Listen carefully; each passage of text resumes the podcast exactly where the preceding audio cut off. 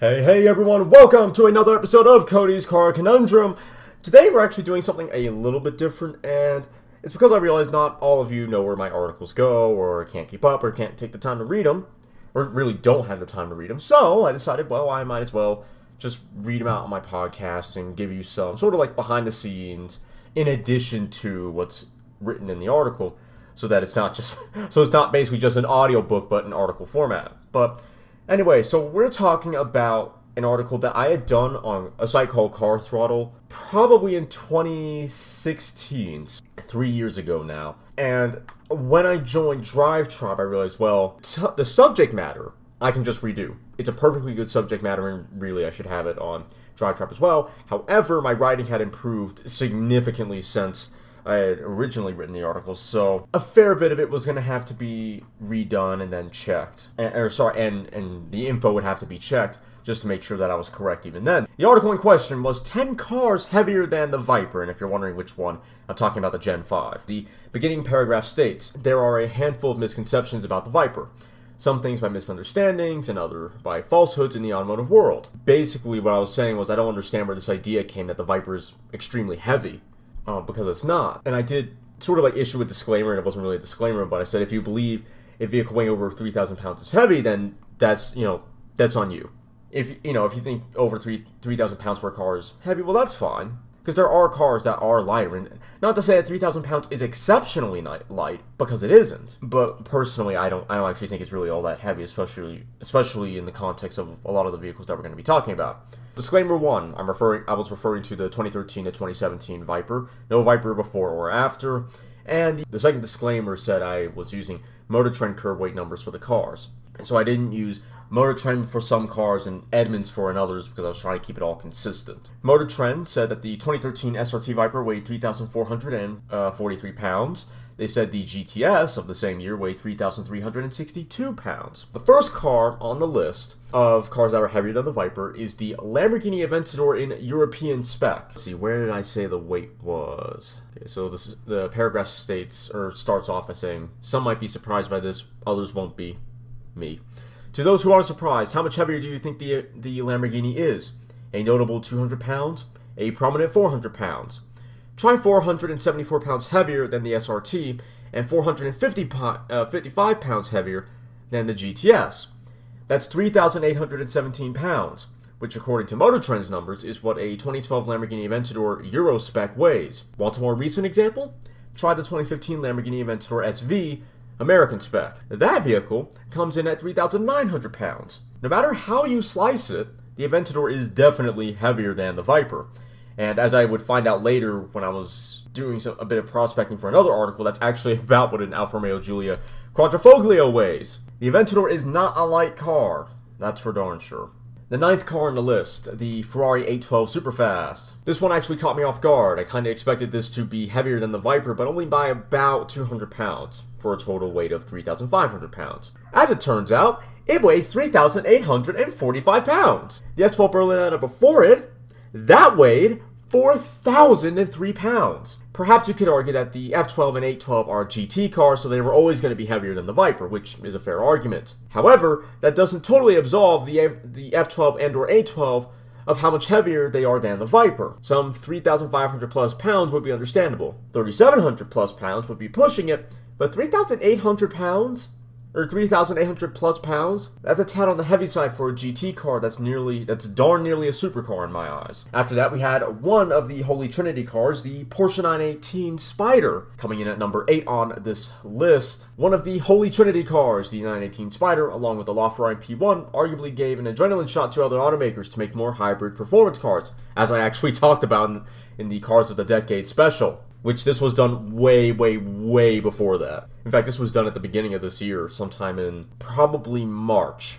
Anyway, getting back to the article.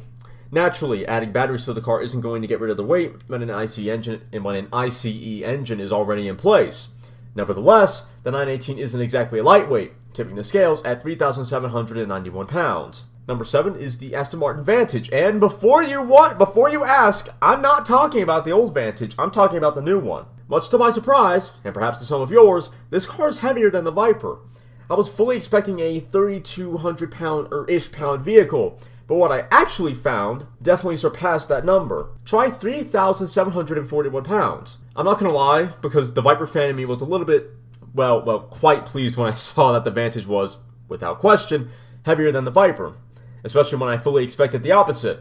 I never could have imagined some 3,700 pounds, though, for the Vantage. Number 6 is the Mercedes AMG GTR. Once again, another vehicle I was expecting to have laid off the bratwurst a little bit more. Without sugarcoating it, the AMG GTR has a weight of 3,680 pounds.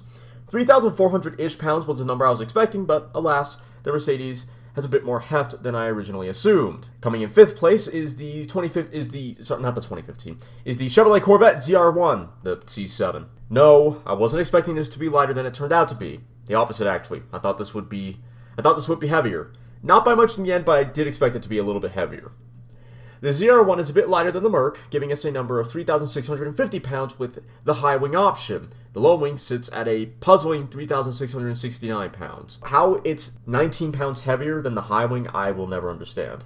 And if you're wondering how how how heavy I actually expected it to be, I was expecting 3,700 pounds. Coming in fourth place, and this will probably shock a lot of you, the Lexus LFA. Now here is some behind the scenes. It actually took me a really long time when I was searching up for when I was searching up supercars for this article. It took me a really long time to find the Lexus LFA numbers that weren't the manufacturer estimate because when Motor Trend sort of like immediately gets a car when it's their first drive, and they have their spec sheet at the very end. If it has the weight, occasionally it'll say manufacturer estimate. And I don't go off of those because those are nonsense. So it, it, took me probably 10 to 15 more minutes than it should have when I was originally doing this article to find, when I was trying to find an article from Motor Trend that, that actually spoke about the true weight of the vehicle. So the, the Lexus LFA, I almost gave up on it because it was a really tough find. It, it genuinely is heavier than the Viper. It, it took me a little while.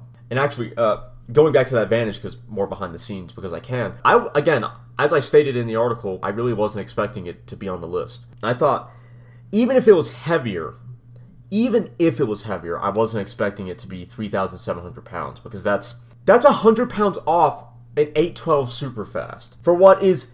And trust me, I've I did another article about the length of all these cars compared to the Viper.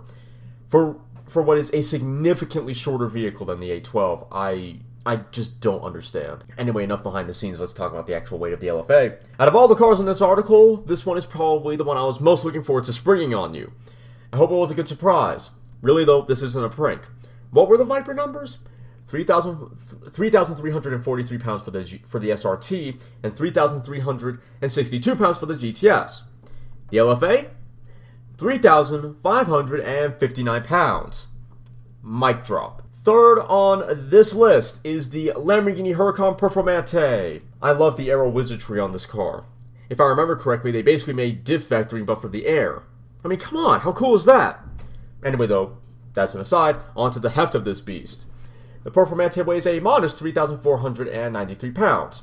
I didn't think it would reach near the 3,500 pound mark, but it's certainly not one of the cars that challenged my assumptions the most. Honestly, I was expecting 3,300 for the Huracan, but again, 3,400. To me, any if you're gonna make a supercar, it really should be 3,500 pounds and below. Nothing above. And this, the Performante pushes that a lot. It's under. The second car on this list, and the one that, outside of the LFA, surprised me the most, is the Nissan 370Z Nismo. Bet you thought I forgot about the sports car, didn't you? Well, think again! I was trying my darndest to find a car that was a bit left field as far as cars that would appear on this list, and the 370Z just so happened to fit the bill. Somehow weighing less than the Huracan, with a weight of 3,416 pounds, that does still make it heavier than the Viper. But more impressively, a decade old Nissan 370Z is lighter than a Huracan Performante. Who knew? And number one on this list is the Ferrari 488 GTB. Yep, even Ferrari isn't immune to the Viper's light but potent venom. Now, let me tell you that I had seen information before that led me to believe this car would be lighter than the Viper.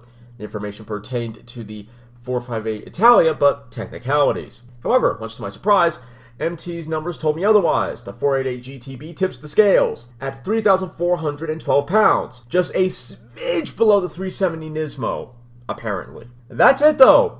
Thanks for bearing with me and hopefully reading to the end. Feel free to comment below and tell me your thoughts. See you soon. Oh, and before you say what about the ACR, the ACR weighs 3,379 pounds. which means Viper is still the lightest car on this list, just full stop.